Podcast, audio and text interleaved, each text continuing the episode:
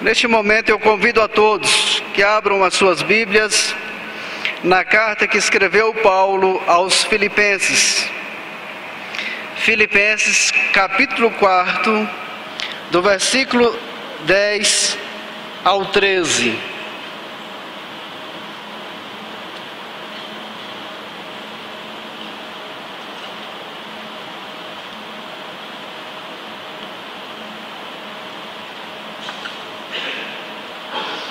Filipenses, capítulo 4, do versículo 10 ao 13. Diz assim a palavra do nosso Deus: Alegrei-me sobremaneira no Senhor, porque agora, uma vez mais, renovastes a meu favor o vosso cuidado, o qual também já tinhas antes, mas vos faltava oportunidade.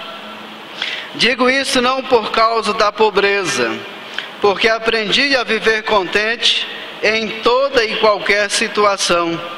Tanto sei estar humilhado, como também ser honrado. De tudo e em todas as circunstâncias já tenho experiência, tanto de fartura como de fome, assim de abundância como de escassez tudo posso naquele que me fortalece. Oremos. Senhor nosso Deus, somos gratos a Ti por esses momentos importantes na Tua casa. E agora, Pai, queremos estudar a Sua palavra. Nós pedimos humildemente que o Senhor continue falando aos nossos corações nós não temos nenhuma capacidade de absorver essa palavra por nós mesmos. Portanto, suplicamos que o Teu Santo Espírito possa trabalhar em nossos corações nesta noite, aplicando assim a Sua palavra no mais profundo dos nossos corações e queira o Senhor produzir os bons frutos. É em nome de Cristo Jesus, o nosso Senhor é que oramos. Amém. Meus irmãos, é, nos versículos anteriores a esses que nós lemos, o apóstolo Paulo ele faz várias exortações à igreja filipense. Ele faz algumas exortações a esses irmãos. E no final do versículo 9, aqui no, no, no, no, finalzinho do versículo 9, o apóstolo Paulo, ele encerra as suas exortações à igreja filipense. Mas ele ainda não pode concluir a sua carta. Ainda uma coisa que ele precisa fazer, que é expressar a sua gratidão aos membros da igreja filipense, pois quando ele estava preso em Roma, esta igreja manifestou o seu amor e ajudou o apóstolo Paulo. Na verdade, o apóstolo Paulo, ele escreve esta carta com este propósito em seu coração de agradecer, de expressar a sua gratidão àquela igreja que lhe acolheu no momento em que ele estava preso em Roma, passando por momentos difíceis, por circunstâncias adversas. E tendo terminado as exortações, então Paulo agradece a expressão de amor, de cuidado dos filipenses para com ele, enquanto estava ali aprisionado em Roma. E ele expressa a sua gratidão de forma é, enfática, do versículo 10 até o versículo 20. E nessa forma de gratidão do apóstolo Paulo, ele revela algo muito importante, que é o seu contentamento. Então ele deixa aqui de forma muito clara, evidente, o seu contentamento no Senhor. em toda e qualquer situação, o apóstolo Paulo estava contente e satisfeito no Senhor. Mas o que, que é contentamento? Meus irmãos, contentamento é viver independente e acima das circunstâncias externas. É viver acima das circunstâncias que nos cercam. Como afirma o doutor Martinho Lloyd Jones, ele comentando esse, esse texto, ele diz que contentamento não é mera indiferença às circunstâncias. Se você puder melhorar as circunstâncias utilizando meios justos e legítimos, faça tudo para consegui-lo. Mas se não conseguir, se tiver que permanecer em uma situação penosa e difícil, não, de, não se deixe dominar por isso. Não permita que isso o deprima. Não deixe que tal situação o controle. Não deixe que ela determine a sua miséria ou a sua felicidade. Então, contentamento é viver independente acima de todas as circunstâncias que nos cercam.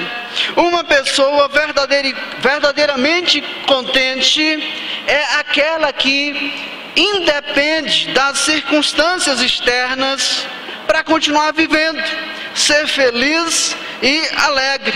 Então, é esse tipo de contentamento que Deus em Cristo Jesus concede aos seus filhos. Mas, meus irmãos, qual o segredo do contentamento do apóstolo Paulo? Qual o segredo do seu contentamento? É exatamente isso que nós vamos ver nesses versículos. Então, primeiramente, o primeiro segredo do contentamento do apóstolo Paulo é confiança na providência de Deus. Observem o versículo 10, por favor. Alegrei-me sobremaneira no Senhor, porque agora, uma vez mais, renovastes a meu favor o vosso cuidado, o qual também já tinhas antes, mas vos faltava oportunidade. É importante observar que dez anos se passaram desde o último presente, por assim dizer, que Paulo recebeu da igreja filipense e dez anos sem ter contato com aquela igreja, dez anos sem receber nenhuma ajuda financeira daquela igreja. Na verdade, a igreja filipense havia perdido o contato com o apóstolo Paulo. Então, por essa razão, esses irmãos não puderam expressar o seu amor, não puderam ajudar o apóstolo Paulo. Então, nesse período de dez anos, o apóstolo Paulo ele ficou sem contato com a igreja filipense. E no final do versículo 10, ele reconhece que esses irmãos não lhe ajudaram porque faltou a oportunidade. Então, irmãos, por alguma razão, eles perderam o contato com o apóstolo Paulo e não puderam ajudar o apóstolo nesse período. E ele não ficou chateado com esses irmãos, ele não ficou amargurado com os filipenses por causa disso. Não, ele simplesmente disse que vos faltava oportunidade. Mas agora depois de dez anos, a igreja filipense tomou conhecimento de que o apóstolo Paulo estava preso em Roma. Então a igreja, logo e gentilmente, expressando seu amor para com o apóstolo Paulo, mandou uma oferta para o apóstolo ali na prisão em Roma. Meus irmãos, E o apóstolo Paulo, ele percebe então, ele consegue ver de forma nítida, com clareza, o amor desses irmãos. E qual foi a sua reação ao receber a oferta? Foi uma reação de alegria, de satisfação, de contentamento no Senhor. Observe ainda o versículo 10 Alegrei-me sobremaneira no Senhor, porque agora, uma vez mais, renovastes a meu favor o vosso cuidado. Então, Paulo diz que ele se alegrou grandemente no Senhor, uma alegria abundante. Então Paulo se alegrou pelo fato de receber a oferta, porque ele soube, ele entendeu que o ânimo dos, dos filipenses foi renovado novamente para que ele fosse cuidado, para que ele recebesse os cuidados daquela igreja. Então Paulo afirma uma vez mais: renovastes a meu favor o vosso cuidado. O verbo renovar, usado por Paulo aqui, traz a ideia de florescer. E o, é, o, o grande reformador, João Calvino, ele diz que o cuidado dos, dos filipenses para com o apóstolo Paulo era como uma árvore, cuja força está no seu interior e jaz oculta durante o inverno e começa a florescer na primavera. É como se Paulo dissesse: o amor de vocês floresceu novamente em meu favor.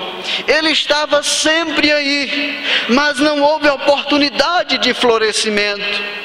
Há a estação própria, há momento próprio. Eu sei que vocês estavam preocupados comigo, mas não tiveram a oportunidade de demonstrar isso concretamente. Vocês não tiveram a oportunidade de demonstrar o amor que estava aí dentro do coração de vocês. Meus irmãos, o ensino aqui é que o apóstolo Paulo, ele teve uma paciente confiança na providência de Deus. Ele sabia que tudo estava nas mãos de Deus. E se Deus deu uma oportunidade àqueles irmãos de abençoá-lo, então ele seria abençoado. Não houve pânico em seu coração, não havia necessidade de manipular as pessoas, ele tinha certeza absoluta que no devido tempo Deus mudaria as circunstâncias e as suas necessidades seriam atendidas, seriam supridas. Ele sabia que não havia indiferença por parte daqueles irmãos. Portanto, ele não reclama, ele não questiona, ele tão somente espera no Senhor. Ele sabia que Deus estava controlando todas as coisas e que no momento certo Deus levantaria uma igreja para sustentá-lo, para suprir as suas necessidades. Então, qual a razão do contentamento de Paulo? Meus irmãos, ele sabia que no tempo certo, Deus iria usar alguém para suprir as suas necessidades. Ele sabia que todas as oportunidades da vida são controladas por Deus. Então, o contentamento de Paulo foi construído sobre a ideia de que nunca foi dada uma oportunidade aos filipenses. Em outras palavras, Deus nunca providencialmente tornou possível que os filipenses o ajudassem. Então, meus irmãos, Paulo está plenamente confiante de que Deus estava no controle de todas as coisas e no momento certo usaria os filipenses para o seu próprio bem. Então, o contentamento do cristão começa na confiança na providência de Deus. Se eu acredito que Deus ordena todas as circunstâncias para cumprir o, seu propósito santo, então eu posso estar contente em toda e qualquer situação, porque tudo está sob o controle de Deus. Geralmente o descontentamento vem quando nós queremos controlar tudo. Geralmente o descontentamento vem quando nós não depositamos a nossa confiança na providência divina. Quando você encontrar uma pessoa descontente, não fique tentando ajeitar o descontentamento dessa pessoa. Fala para ela sobre a providência divina. A melhor maneira de lidar com o descontente é ensinando para ela a providência de Deus, a soberania de Deus. Meus irmãos, confiemos na providência sábia de Deus em todos os momentos da nossa vida. Confie na providência de Deus. A segunda coisa que o apóstolo Paulo observou como um elemento do seu contentamento é a sua satisfação com o pouco. Observem o versículo 11. Digo isto não por causa da pobreza, porque aprendi a viver contente em toda e qualquer situação. O que Paulo está dizendo aqui, meus irmãos, é que ele estava satisfeito com o pouco, ele estava satisfeito com aquilo que Deus havia colocado em suas mãos. Certamente as suas necessidades eram grandes, eram muitas, mas ele não demonstrou nenhum descontentamento. Ele estava tão consciente da providência de Deus que ele ficou contente e satisfeito com aquilo que ele tinha. Com o pouco que ele tinha ali na prisão em Roma.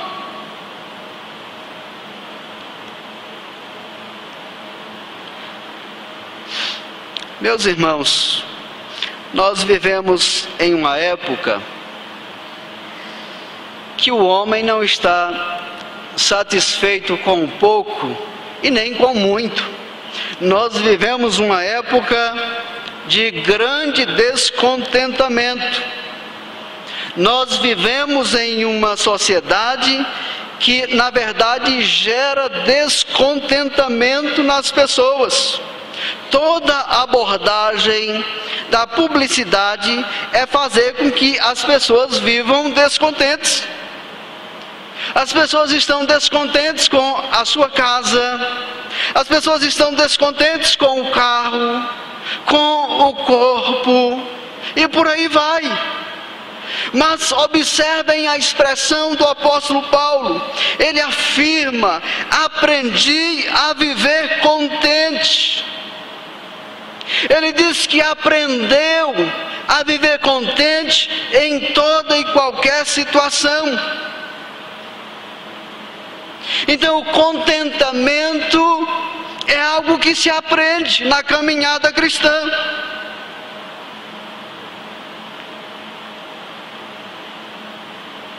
Por natureza, o homem é descontente.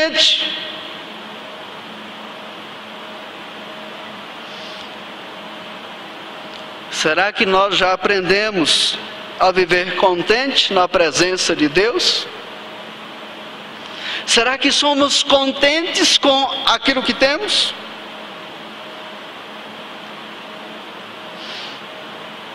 Um pastor norte-americano, Glenn Duran, ele afirma que contentamento não é natural à humanidade caída. Queremos sempre mais, mais brinquedos, mais diversão, mais segurança, mais sucesso, o homem quer mais e mais. Aí ele afirma: Paulo não era diferente de nós. Seu coração não foi isolado em alguma bolha espiritual, separado dos germes da cobiça. Mas a graça de Deus ensinou-lhe a dizer não para o descontentamento. Isso não é uma mudança fácil, nem instantânea, mas uma virtude aprendida pelo exercício da piedade. Meus irmãos, como eu disse, a a, o contentamento é algo que se aprende na caminhada cristã. E não é fácil aprender o contentamento.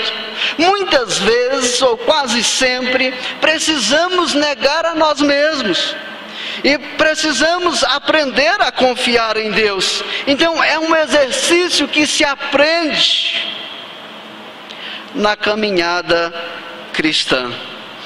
Então o cristão precisa aprender o caminho do contentamento. Ou seja, Deus nos dá o que precisamos para viver. Vou ficar satisfeito com um pouco. E quando as coisas não acontecerem da forma como eu planejei, eu vou lembrar que Deus é quem controla a minha vida. Eu vou lembrar que Deus é quem sustenta a minha vida. Eu vou lembrar que Deus é aquele que providencia tudo o que é necessário para a minha subsistência. Eu vou lembrar que Deus é aquele que está no controle de todas as coisas. E que no momento que Ele quiser, Ele pode reverter as circunstâncias e usar pessoas para abençoarem a minha vida. Eu vou lembrar que Deus é o meu o meu Deus forte, o Deus que proveu o necessário para a minha vida.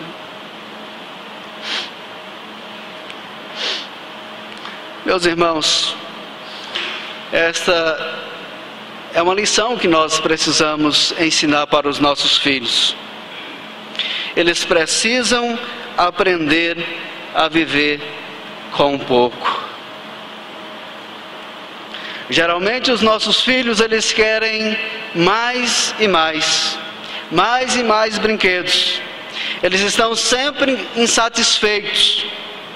Nós precisamos cuidar dessa geração, ensinar para eles que é preciso aprender a viver com um pouco. E o pouco que temos é Deus que nos concede. E o terceiro segredo do contentamento de Paulo é que ele aprendeu a viver independente das circunstâncias. Ele já mostrou isso no versículo 11, quando diz: Aprendi a viver contente em toda e qualquer situação. Agora ele quer ampliar essa ideia. E no versículo 12, então ele afirma: tanto sei estar humilhado, como também ser honrado. De tudo e em todas as circunstâncias já tenho experiência, tanto de fartura como de fome, assim de abundância como de escassez.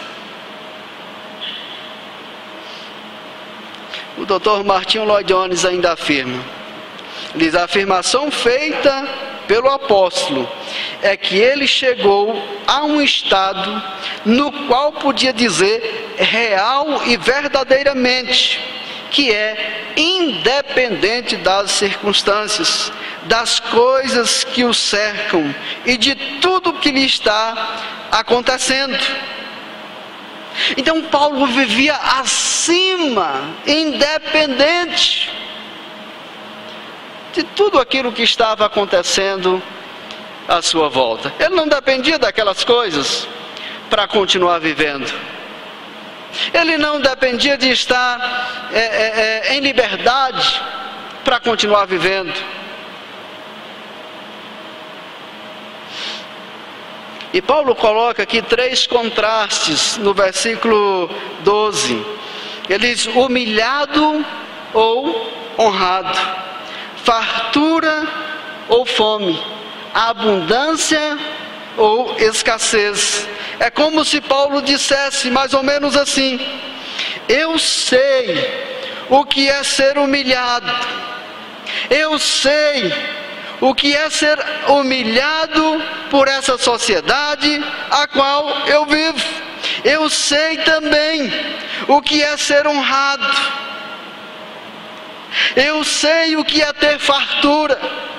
Eu sei o que não é, o que não, não ter comida suficiente para comer.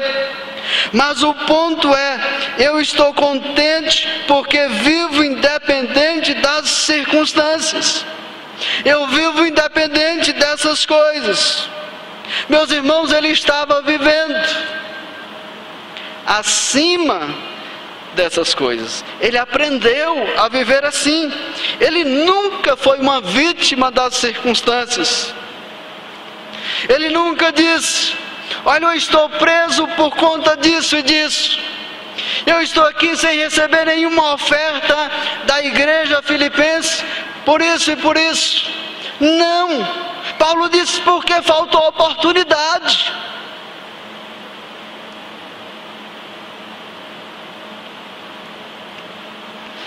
Meus irmãos, muitas vezes nós justificamos o nosso medíocre padrão de vida pelas circunstâncias que nós vivemos.